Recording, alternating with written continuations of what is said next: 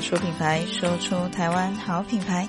大家好，我是主持人起飞丽莎莎，每个礼拜为你带来台湾的在地创业好故事。二一，Hello Hello，那我今天特别邀请到呢是圣光眼科的李院长。那今天呢刚好来是来这边做一个体验哦。那今天这个体验主要也是因为，呃，自己我本身也是一个高度近视的患者。那眼科这边他们有提供一些我觉得还蛮详尽的一个检查以及服务项目。那我上午也其实先体验完毕。那因为很高兴邀请到院长，所以我也请他先把跟听众们做个自我介绍。Hello，各位听众，大家平安，我是圣光眼科院长李文浩医师。哎，李院长你好。你好，大家好。好，很高兴邀请到院长。那因为上午啊，我真的也是做了比较多的一个体验。那我觉得还蛮有趣的，就是说它主要除了一般眼科的一些流程以外，而且它其实整个环境啊是非常的舒适，它是属于有点半开放的空间。那我们其实每一个啊患者进来以后，我们都会依照每一个不同的顺序去做一个流程。那这边也好奇想请问，因为其实院长这边有特别介绍到，就是圣光眼科这边有一些特别的仪器，以及比较针对某一些干眼症啊，一些现在的文明病有做一些特别的项目，所以这边也想要请院长来帮我做这一方面的一个介绍哦。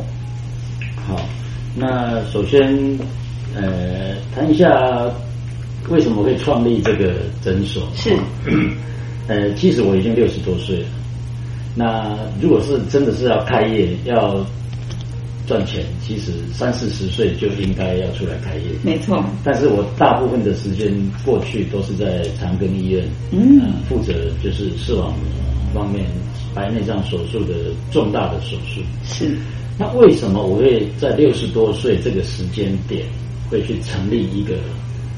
干眼症中心，圣光眼科其实有一个很深的渊源。嗯，哦，那我有一本小书，哦、就是我是眼科医师，我有干眼症。嗯，我本身是一个重症干眼症病人。哦，本身也是吗？是啊，我我非常的厉害的干眼症。嗯，那有些病人会问我说：“啊啊，医师你怎么会有干眼症？”对，其实话说从头，我当初会选择眼科，其实是因为我学生时代就在玩摄影。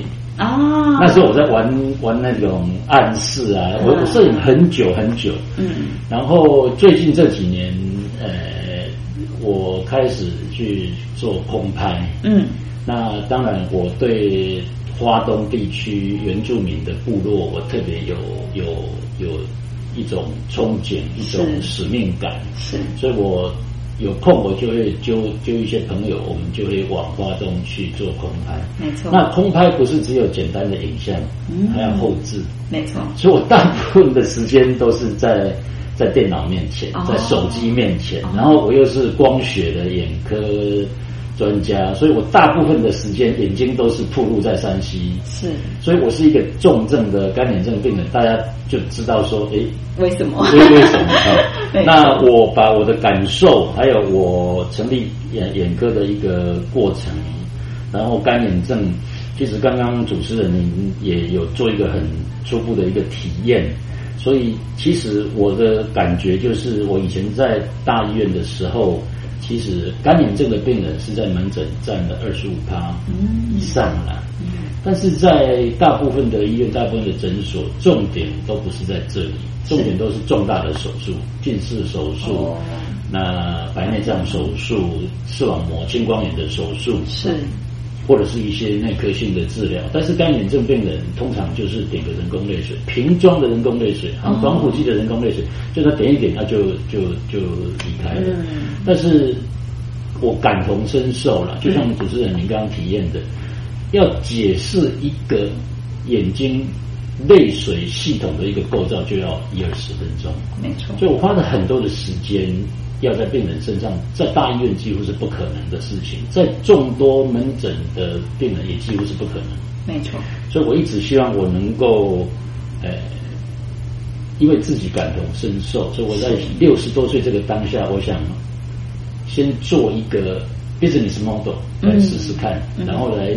造福人群，哦，讲的很冠冕堂皇，就是就是这个样子。那真的是这样啊！啊，其实其实现在的环境哦，山西视觉症候群，没错。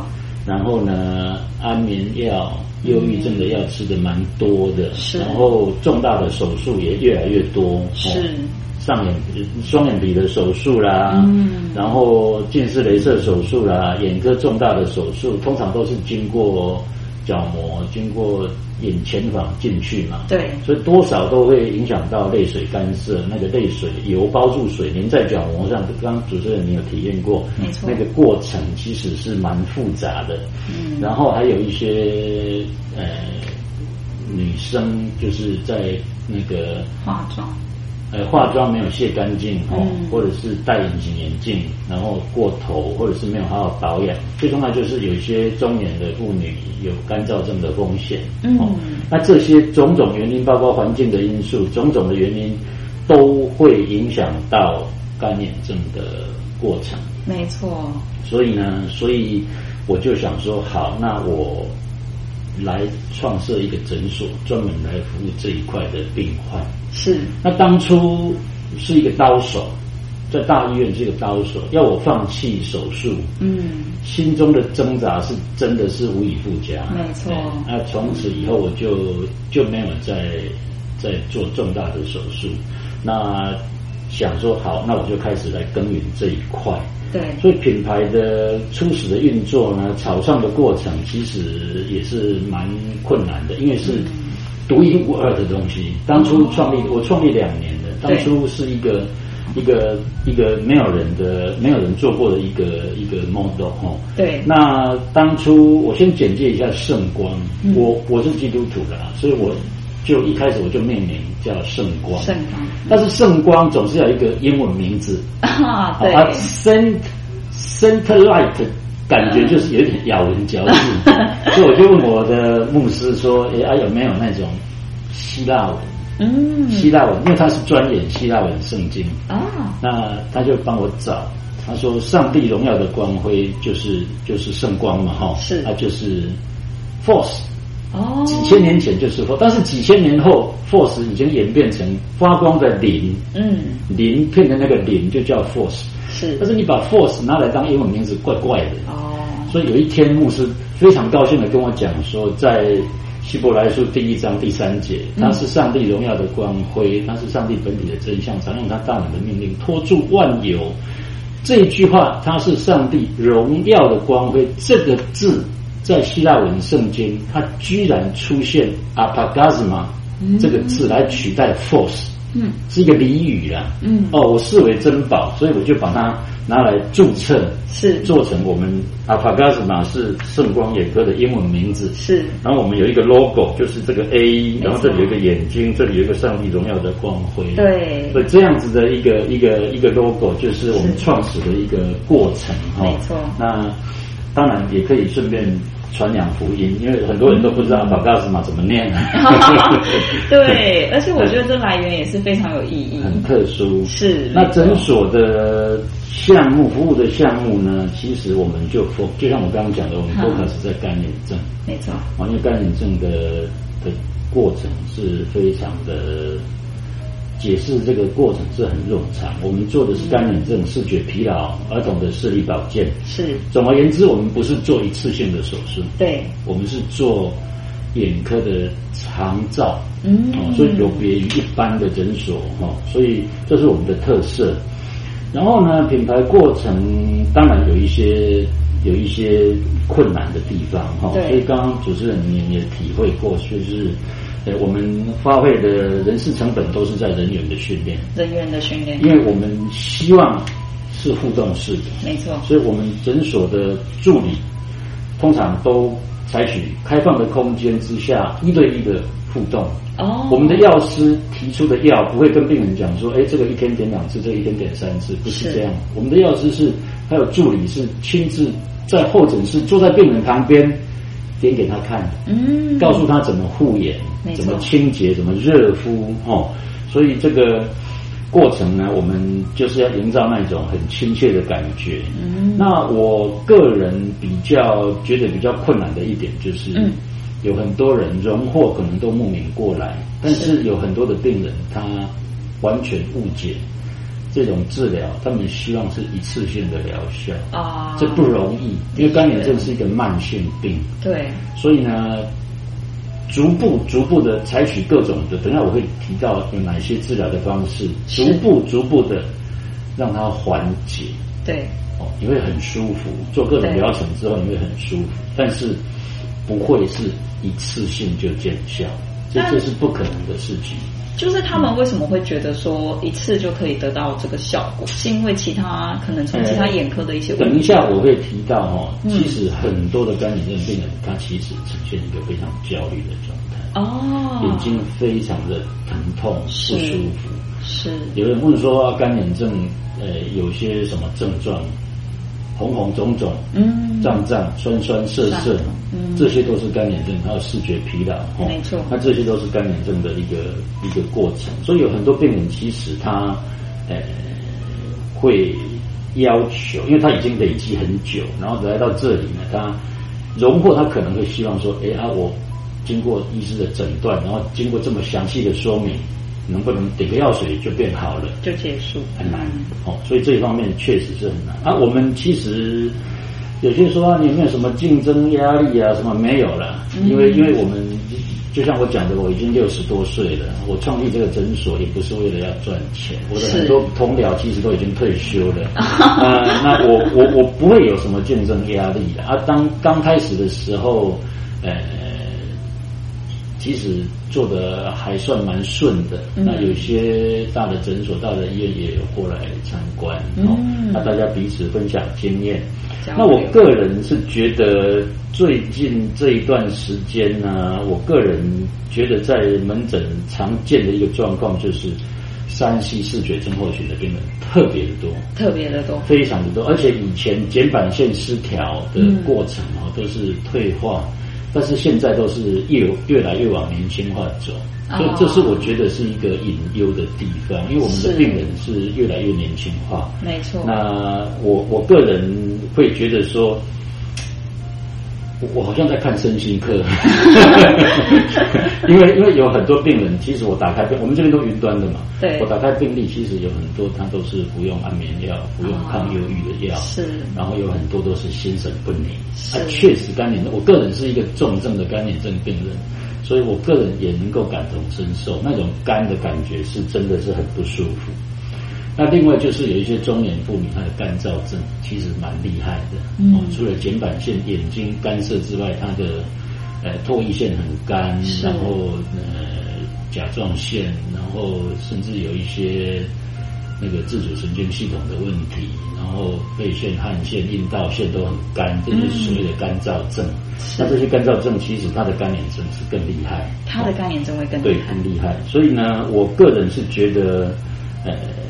我会关注这一些病人，哦，然后我会花很多的时间去。当然，我谈不上身心治疗了，嗯、但是我个人感觉这方面的病人蛮多的。现在开始有越来越多，越来越多的情况，然后越来越年轻化。前一阵子，我的学弟哈曾经发表过一篇 paper，他说在一九九八年的时候，十八岁以下的病人是干眼症哦，十八岁以下哦是零点零一 percent。嗯。二零一三年的时候，他统计，大家都吓一跳，高达五十三倍，哇！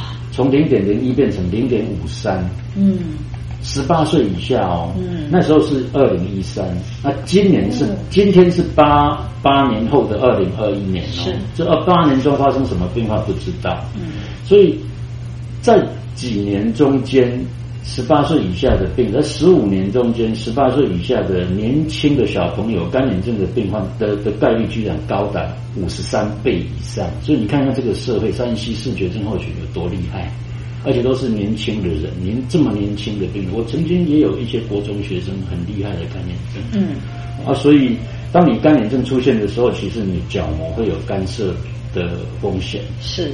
甚至有角膜视状角膜炎，甚至严重的话会有角膜损伤，甚至角膜溃疡，蛮蛮蛮多的一个后遗症存在。所以这些在在都是我们应该要重视的的一个地方，然后所以医生医生现在这几年的一个观察下来，除了就是年轻化以外，那就是以这个病症来说的变化性，主要是干眼症的客群增加以外，还有哪一些就是比较常见的一些感觉？这种病症它的年它的年龄也开始逐渐往下，就是我们比较需要注意的呢？对，就是山西嘛，使用三 C。当、嗯、我们把眼睛，我们我们其实把东西挪到眼睛前面的时候，其实我们瞳孔已经稍微变大。哦。然后大家惯用手机，蓝光那么强，又在暗示，嗯，所以其实瞳孔更大。我们眼睛的曝晒在三在蓝光的情况是非常的严重，嗯，所以呢，我们主打的就是干眼症、视觉疲劳，还有儿童视力保健、角膜塑形、近视防治这一块。嗯，我们通常都是，所以我刚刚一直在讲，我们做的是长照，没错。哦，我们不是做一次性的手术，哦，所以我们呃。一直希望能够 focus 在这一方面的治疗啦。那我们的品牌的坚持呢？我们是希望能够透过当初创业的时候，其实我是花了不少的心血去筹划比较新的一些设备。我不敢讲说第一套了，但是其实是很新很新的设备哈。是啊，我们做的是针对瞼板腺，我们施行脉冲光的治疗，对瞼板腺，然后可能容后可能会加上诶脉冲。之后的睑板腺疏通、睑板腺穿刺，嗯、是，然后我们可能会跟病人疗程中，我我们通常都做一次检查之后，每一个疗程回来，我们都会以后的检查都是免费的，因为我们要看的是透过云端之后，它所有的数字，我们会让它有一个曲线出来，该高的高，该下的下哈，然后我们可能会配置一些。单支装的自体血清，或者是瞼那个泪管栓塞，然后我们有特别跟某大厂牌合作的专业的叶黄素跟鱼油，这些我们通常都会跟病人做一些建一些建议，然后。对。